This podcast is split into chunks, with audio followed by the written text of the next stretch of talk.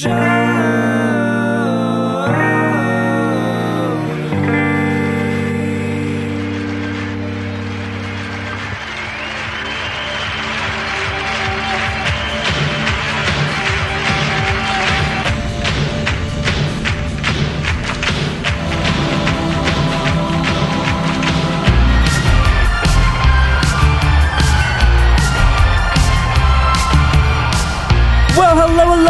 everybody. Welcome to another installment of Show to V with Mike G, the show of life, the show of St. Edwards, the show of history, Houston, modern politics, and more. Today's guest is owner and operator of Friends and Allies Brewing, Mr. Ben Sabin, the guy hustling in the market, jogging in the morning. And as just earlier this week, we spoke with Jane Marr of Tullamore Dew about the Dew and a Brew tour. Again, 26 stops at breweries in 68 days. While Jane and the Tullamore Dew crew was in town, they stopped by Friends and Allies Brewing, which is a new brewery, an amazing tasting room and facility of which I met Ben and we chatted about the Boilermaker and we chatted about Noisy Cricket and all the great things that Friends and Allies Brewing has to offer. So without further ado, I hope you guys enjoyed this chat with Ben Sabin of Friends and Allies Brewing.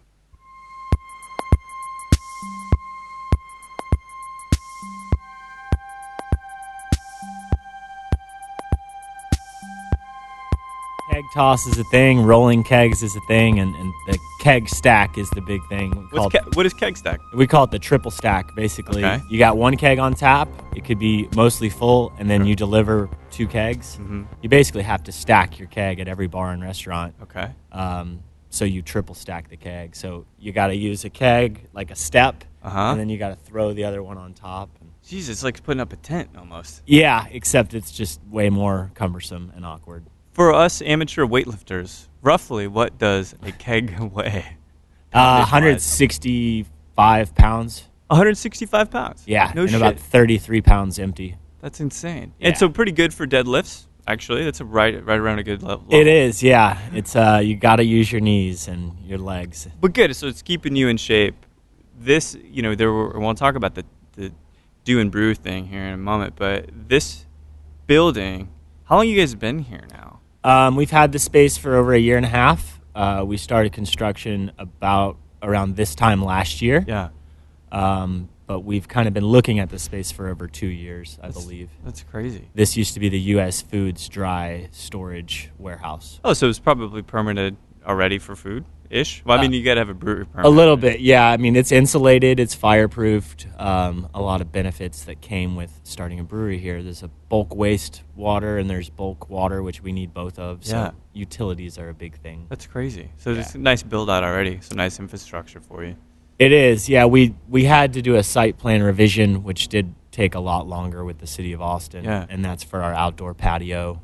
Um, and I believe we had them upgrade the electrical, which Oh, cool. That's good. which took a long time. So Just all the things. So when you go and you are finally at home at night, do you sit back and drink a beer? Do you sit back and drink a whiskey? Which seems a little more apropos, maybe. Um, honestly, at this time, I don't really go back home to relax. I Okay. just kind of uh, I go out and I'm in the marketplace every evening, Yeah. and I just go home to sleep and wake up to run Rinse and repeat. and go to work. Yeah, Amazing.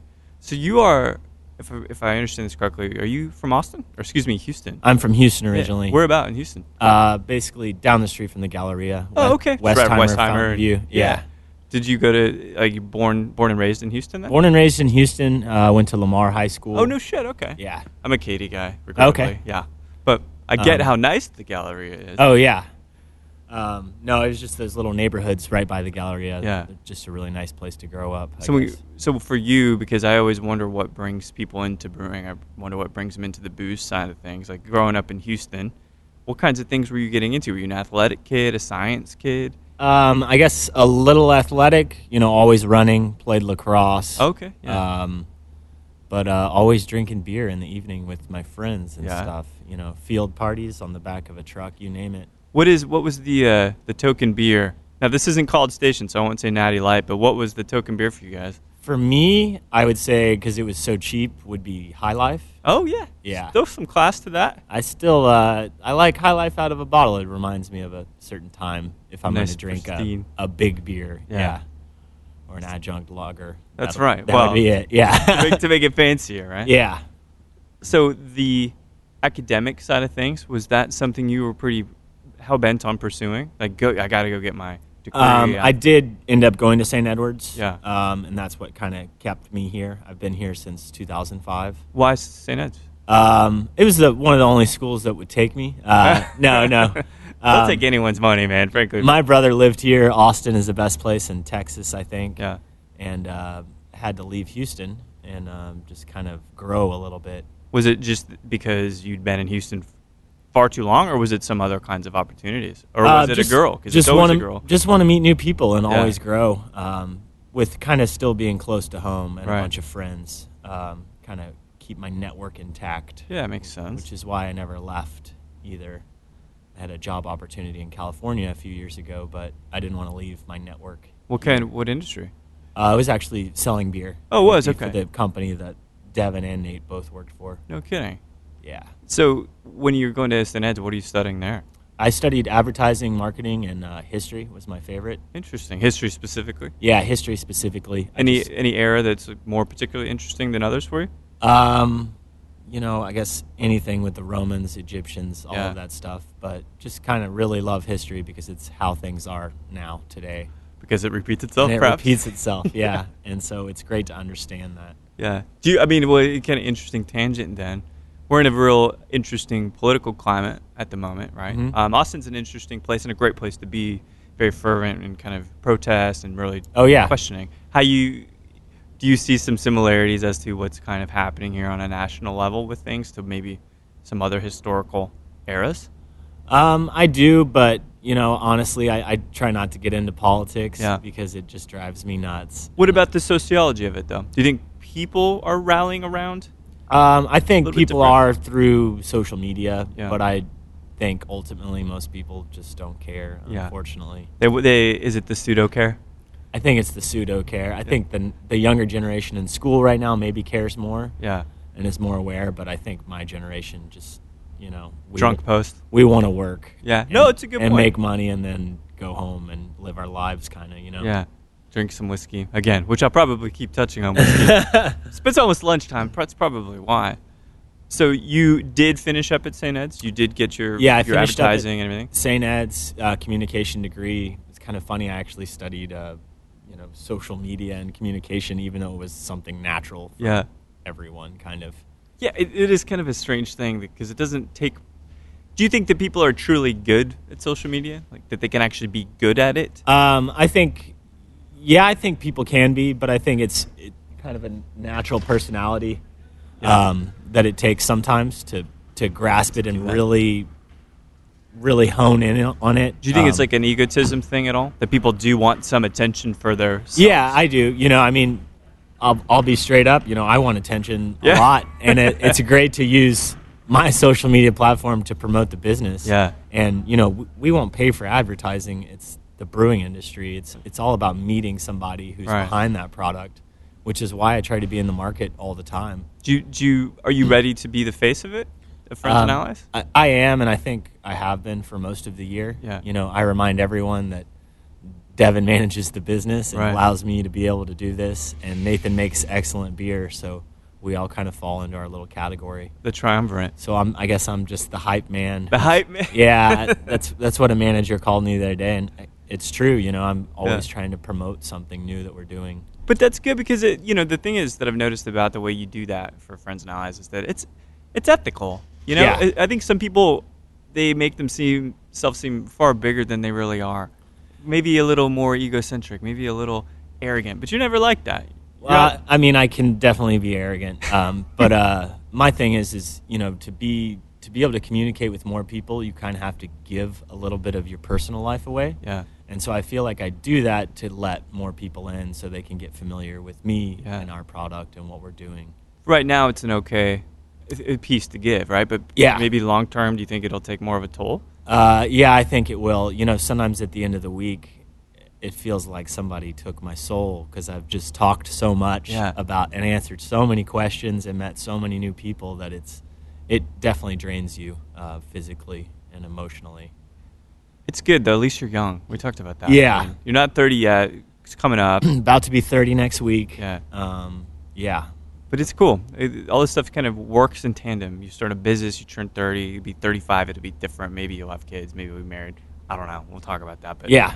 who knows, right? But it, it's good that right now this is a very exciting time. You get to be the face of this amazing place and these products, which we'll talk about here in, in a moment as well. But the question then for me is like, okay, so you get a communications degree, focus on some social media. I don't. Were your sights on beer at that point, or were you thinking maybe I'll do tech, maybe I'll do manufacturing? What? Um, honestly, right when I graduated around summer of 09, it was really difficult to get a job in Austin, Texas. Yeah. Uh, all my friends immediately went back to Houston and got an oil job right, Right, away.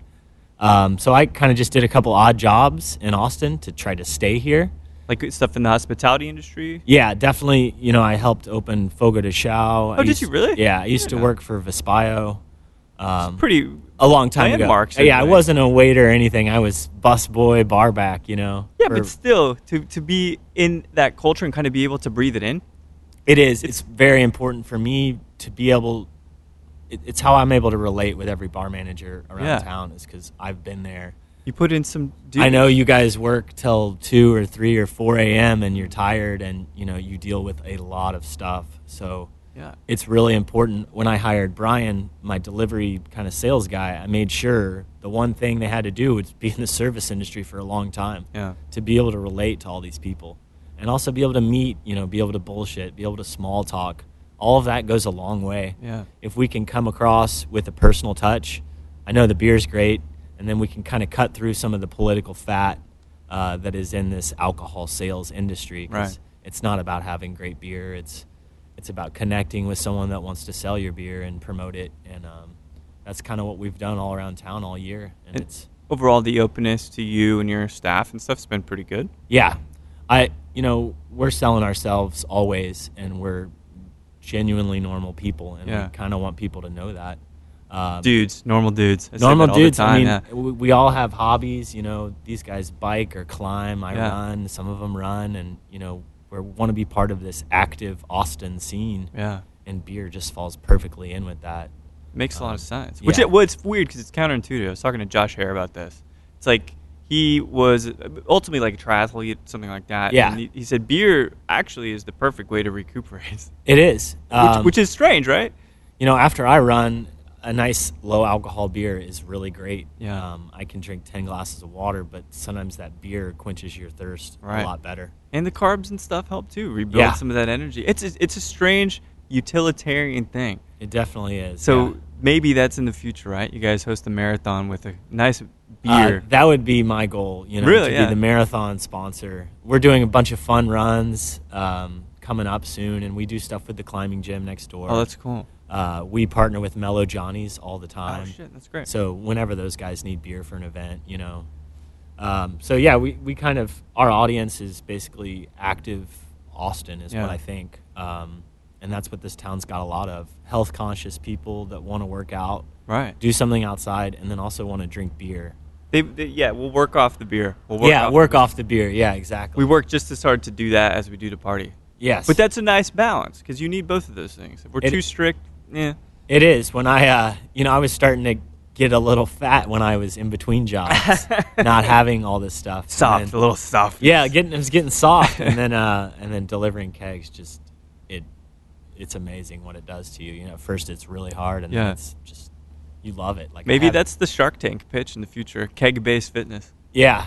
Well, we are going to do some fun keg fitness No shit. activities here. Everyone does the yoga in the brewery. We want to do like some kind of fun weightlifting event. See, that's good. Maybe poke fun at CrossFit a little bit. You know, I think that uh, it needs to be poked. Just yeah, a- just it always needs to be poked. Yeah, Um, look, high rep, low weight. It's not good for your muscles, man. Yeah. Sorry, it's, it's, that's an aside, but it's not. That's not how you build muscle. But so I'm then curious because you're doing Fogo de Chao. You say Vespaio as well. Yeah. So you're getting, at least you're breathing in that air of hospitality and kind of understanding what it's like to be at a restaurant which has alcohol and all this, bar back in as well.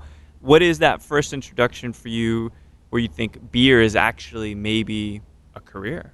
Um, so that would definitely be the Whip In. Um, Oh, you were at I Whip also okay. was a bartender at the Whip In, uh, and I wanted to be a bartender because I would always frequent there, and they had the best beer selection in town. Such a cool spot. And still today, I think it has the best beer selection with the most character. Yeah. No matter how much it slightly changes. Um, it helped me launch my career. I was homebrewing so much that it made me want to get into beer and sell beer. yeah. Uh, so I started selling beer, and then I started volunteering for Thirsty Planet.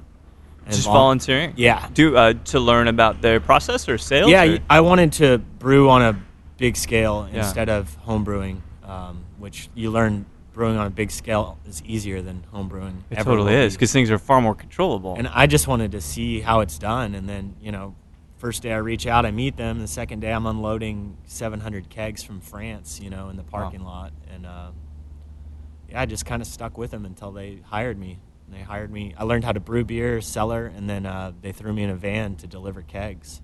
so you're used to it. You're back in the trenches, man. Yeah, back in the trenches, and now I'm starting to get out of the trenches after a year of self distribution. Yeah. Um, but yeah, it was uh, in the sales side. I kind of got more familiar with because I guess I was better at it. I had a network. Yeah. I went out. Your personality maybe, maybe caters to a little bit Yeah, being very outgoing Yeah. and always wanting to meet new people.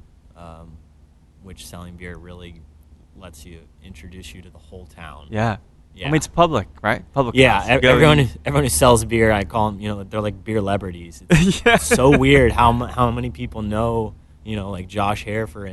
instance, and all these people, and it's it's like a minor you- celebrity, local celebrity thing. I know, but so the thing that's interesting though is think about where you fall into someone's dynamic in a day, right? So let's say they're having ah, not really a great day, feeling down. Yeah. They want a beer. So guess who shows up? The Yeah. Candy Man himself. Mr. Exactly. Ben, right? So like you're only there to bring good news. Always. I am. You know, a lot of people don't want to talk to salespeople a lot, and Yeah. there's a lot of reps out there selling beer. Absolutely. But you know, if you tell a joke, you got something funny to say, uh, you can make someone's day great. And Yeah. give them a taste of beer, even if they've already had it or they're not going to put it on, just just to entertain it. You know. Right. Did you find that you enjoyed people even back in the bar back in the kind of bussing Absolutely. days? Yeah, I I love hanging out with a lot of people. Yeah. Um, I kind of have to be with people. Sure. Only- But but it, some people are put into as you can if you go to certain bars, right? Yeah. You realize like you don't really like people. Why are you dealing with people all the time?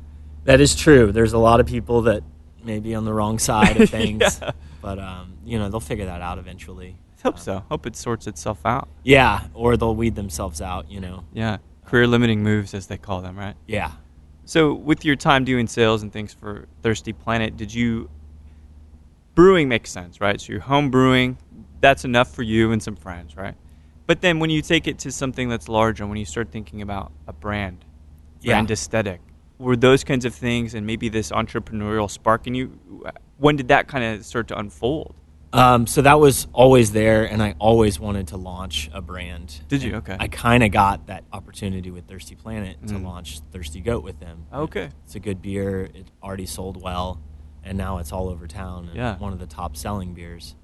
Um, so getting with Devin and then working on a brand with the branding, you know, genius. Uh, it still took forever, and I thought it was going to be easy. I thought it was going to be fun, but Yeah. it's, there's so many things to think about. Every name is taken, Right. um, and then it's just you got to tell your whole story, and it's got to look good. So For you, what it, that narrative and that copy, does that come from your mind? Does it come from Devin's? mind? Who, who exactly kind of crafted that? Uh, I think it's me, Devin, and uh, Ben McCraw, the guy we did the branding with. Yeah. You know, he just kind of he just kind of gave us ideas, but we ultimately he ultimately made us go through every single aspect of it Really? and then pick it out. So none of it was easy, and it was I want to say like 36 different sessions of meeting and That's discussing crazy. it, looking at brands, colors, and you know that was just for the name. Do, do you have when you think about brands and stuff? Is there a preference for you? What kinds of brands? What are rather? What are a few brands that you like aesthetically? Um, yeah, I'm a huge sucker sucker for how things look on Yeah, the shelf. right. You know, like Beerworks looks great. I think Hops and Grains look great. Um, there's some brands that make they make great beer, but it, it looks bad. False flat. yeah. Like the color looks bad, and I go back to being a consumer, and I don't want to get it because of something that basic, right. which is We're crazy. superficial. It's fine. It, you it's know? just crazy because I look at every consumer packaged good. You know, I Yeah. drink tea every day, and I buy certain things because of the way they look. It's so um, so you maybe had just this subconscious kind of proclivity towards a type of aesthetic already. Yeah, and a lot of that was kind of learning about advertising for me. Yeah. Um, and you know, having your chance to make your own product or your own ad. was Yeah. Super cool. It's very exciting. Yeah. So when you talk about the voice and the story that you guys landed on, do you how would you articulate that to me? Like what Um, what is it that you guys represent, you would say? So Texas or Tejas means Tejas. friend or ally. Yeah. It's kind of what the Spanish discovered with the Ah. indigenous tribes here. And so they asked them, you know, is this they said Tejas, are Yeah. you friend or ally? And they just took it as that's what this land is called. Oh shit, I Um, didn't realize that. So it's got a little historical touch. Yeah. It's got something I really wanted was a touch on Texas. How do we represent Texas without being Western, rustic, or cowboy anything? Dirty. Yeah. So that was a huge thing. So being able to align Texas in that was the greatest thing, Mm. uh, and tough to do because most good Texas names or things are taken. right. Or have a um, boot on it. Yeah, or All it's it. yeah, it's some other major brand, if you will. Yeah. Um, and uh, the bear on the wolf, the bear and the wolf. You know, the wolf is kind of the Lone Range of Texas, and the bear is kind of Mm. California because uh, Nathan came from brewing kind of West Coast style Yeah. beers. So we wanted to kind of do West Coast style beers fresh here in Texas. That's incredible. And so our IPA coming out next, called Fresh Coast, is a play on that. So fresh IPAs made on the third coast, Yeah. basically. So it makes sense. There's some Yeah. imagery there that it really does tie back to some cultural relevance. Yeah, and it's also it's about freshness. Um, beer has a shelf life. Right. Um, a lot of the great beer that comes from great breweries on the West Coast or far away is not always fresh after Mhm. it goes through so many distributors, and so a lot of us will know because we'll taste it and Yeah. we'll be like, "Man, this is not the hops have faded." You know? Right, right. And we all know that. We know that's not that brewery's representation. It's just time degrading the beer. So. Um, being fresh is really important to me, and I won't sell our beer to a bar that I know it's not going to do well in. So you Um, want it to be in the right place at the right time with the right which is tough, you know. But we've got to be picky about our brand so that the beer still tastes good. Yeah. Um, yeah. And those are some things that'll be fun to learn. You know, Yeah, as you uh, keep moving forward. Luckily, delivering beer for so long in this town, I, I know a few accounts to stay away from Yeah. because they have too many options, and then they also don't really sell the beer well. Yeah. So they'll they'll say yes, but it'll go die in the in the walk-in cooler. Die on the vine. Yeah. So when did the Friends and Ally that brand and that name? When did it? What year are we talking that it finally kind of took form? Uh, 2015. 2015. Okay. Yeah, probably fall or summer of 2015. And so here we are, roughly a year and a half later. You said. Yeah. I'm probably not doing the math right, but So we made our first batch of beer 2016 Christmas Eve and Christmas. Oh, okay. Actually 2015. Yeah. So just Eve. yeah, just over. yeah. And so we've literally been selling beer for over a year, just starting at the new year. That's so. incredible, and I've, I mean, I've, I really been seeing you hustle your ass off to, Yeah, to go do this stuff, you know. One of the greatest things is we launched an entire brand through a new state law that's an alternating proprietorship agreement. Mhm. So we made our own beer, Nate did, at Fourth Tap, um, while we self distributed across town, while Devin oversaw the build out of this location right here okay. that we're in. So we each had our entire realm to worry about. Mine was all the sales and distro. Right. Nate was making all the beer and packaging it all, and Devin was managing finances and the build out, which is huge. But that's good that you guys can have that division of powers, divide and conquer, right? we we had to, you Yeah. know, we were looking at it and we were going to share duties, but it just made more sense for me to take care of it, and Right. vice versa for some of their roles. When you talk about capital and, and bit, because this is an amazing spot, massive square footage. The tap room is going to be beautiful. I mean, everything about it, exterior, interior, it's expensive. Yeah. so when you talk about the money aspect of it, the funding piece, did you guys find that you were warmly received when you were trying to get some cash? Um, we were. We had, you know, it was easy to kind of get the ball rolling, and once we figured out how to sell our team Yeah. and ourselves, it was great, and it was just we were confident. I'm super confident about it still. A lot of people were questioning, you know.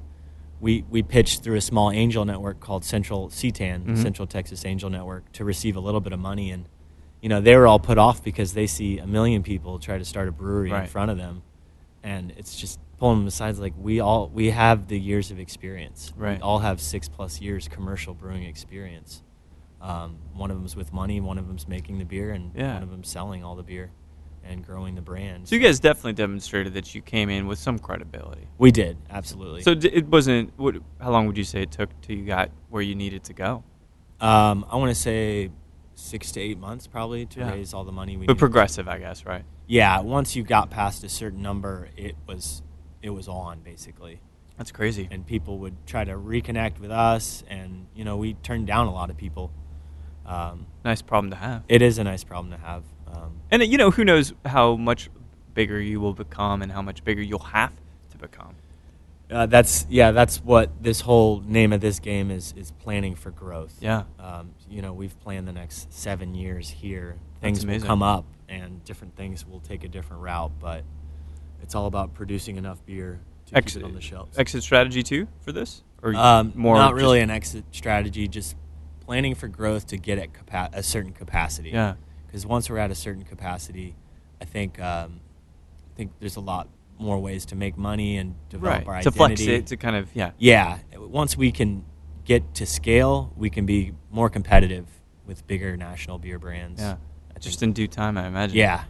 So there are talk. Let's talk about the beer then, because we'll talk about Boilermakers as well. Because again, Jane was here with Tullamore Dew, had a really cool event with you guys. So you're there are four SKUs. So there's Noisy Cricket, Urban Chicken. Those two I think are the the, the names. I love it, so that's, I always will remember it. Yeah. But there's two others. Yeah. Uh, so Noisy Cricket was the first one we, we put out. We it's a session IPA we did for about five months. Mm. It's become our flagship because it was the only thing we had to sell to Yeah, start. right. Um, and then the saison, the urban chicken, came out next. Okay. There's uh, some sort of a chicken problem in this neighborhood. uh, there's there's two farms. They have chickens, but I think a lot of people were trying to raise too many chickens. Oh, is what it sounds like. Uh, and there was a rooster on site uh, here for a long time. Is it is it a mascot of sorts? It was. We don't know what happened to that rooster though. That is But, um, the uh, the sad part. that's of the the, reality, sad part. Right? Yeah. Um, and then we just launched the white ale, which is called Springdale, which is the road we're Yeah. on. Um, so a lot of that was trying to promote the location, which we're about to open in about two or three weeks, probably. it's incredible. Uh, and Fresh Coast uh, Full Body IPA will brew next week sometime. So you got four SKUs. Beautiful SKUs. design too. Yeah, thank you very much. Um, four SKUs. We'll can all of those. We're in three counties right now. It'll be can and keg, and then we'll do a host of seasonal beers. Because a we have the tasting room. B it's just fun and interesting. Yeah. It's we have to keep recreating ourselves. Do you get ideas every now and again, just these sparks of genius, where you have to say, "Fuck, dude, we gotta like put a chicken in the beer." Yeah, no. Uh, Nate is over there crafting a new beer. yeah, Um, and we just went over some names, which was really entertaining. it's gotta be good because it's just a, it's just a session. You're just ripping. It's just total brainstorming, and Yeah. it's really fun, and it's the funnest part of this. I think so too. What then- colors to use? What's it gonna taste like? What's exactly. it sound like? It, it's colors, taste, flavor, mouthfeel, all Yeah. of those things, and then it all comes down to a couple Google searches for trademarking. That's and right. All that stuff. So It's strange that that's all it comes down to hours of work to just a simple trademark search. yeah, it, well, I mean, Google will tell you most of it, and then you go deeper with the trademark search. Right. But you know, you don't want to print up a million cans and then get a cease and desist. That's right. Say- USPTO for Yeah. the win, dude. Yeah. Well, so Tullamore Dew is here in town, and they're doing this amazing tour, visiting other small breweries, and then really kind of diving in cerebrally, academically into the Boilermaker. Right? They're saying Tullamore Dew has all these different kinds of whiskeys. There's a 12, there's an 18, a single malt, and then their flagship 80 proof. Right? So they come into town, and you guys have this amazing collaboration where there's Dew and there's Brew. So Doing a brew. doing yeah. a brew, which is it, it works on a lot of different levels. I kind of just there's jokes to be made, but it's also nice and I think it was one of the greatest opportunities we had here. Yeah. Um, I know all those uh, amazing ladies that sell Tullamore Dew around town. yeah, Jen and Jane. and Jen, one, you know, I run into her. She calls herself the queen of South Lamar. I call myself the king because there's so many bars on South Lamar that I, I want to get my beer in, and they're in it, most of them. Um, but I would just see Tullamore Dew it. Each one of them kind of, you know, sponsored, Yeah, or this was for that night, so it just made perfect sense.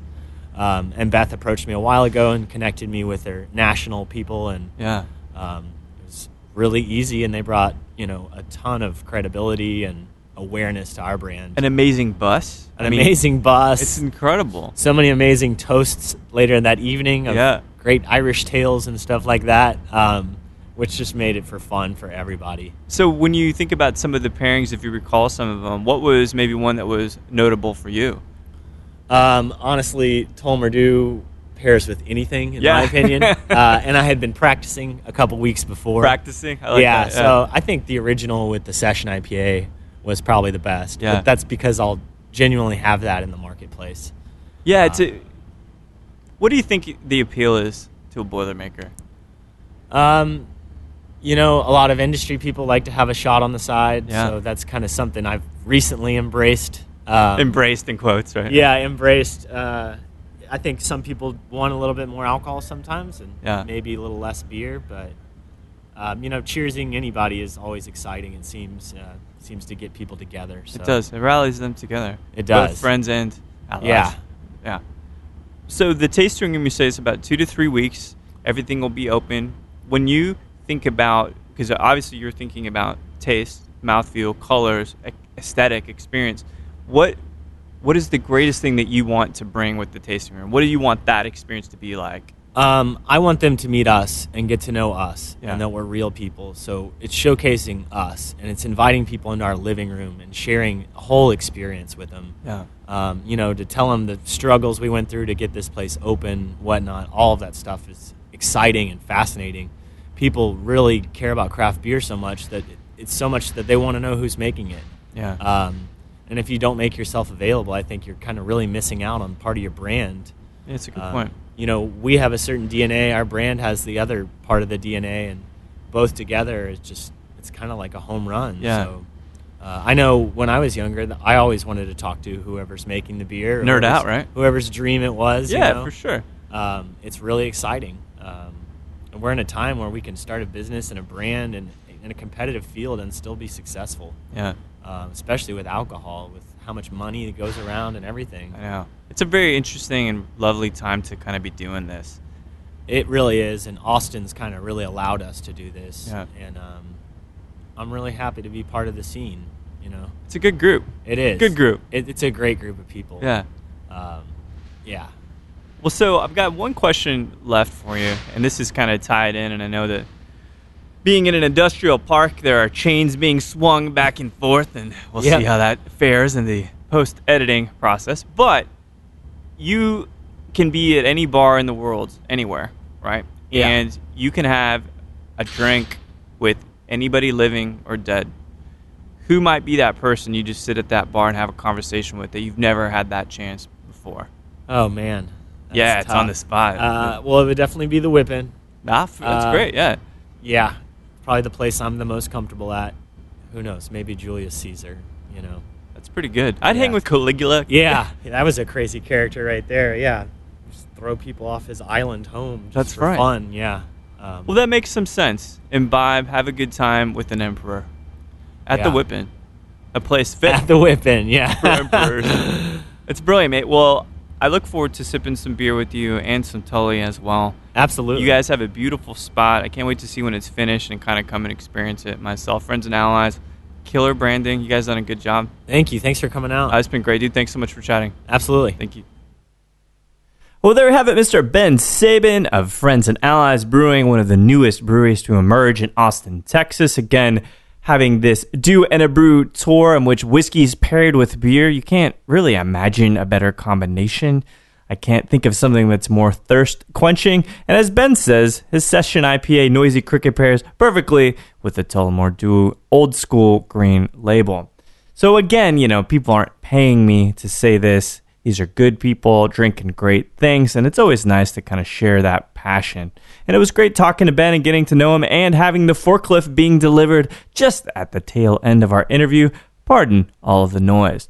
So thanks everybody for listening to Show to V with Mike G. No matter if you never caught up on The Office and you're finally down to around two episodes remaining, you're getting kind of sad, or if you're thinking when should I release another synth-based album, please keep dancing.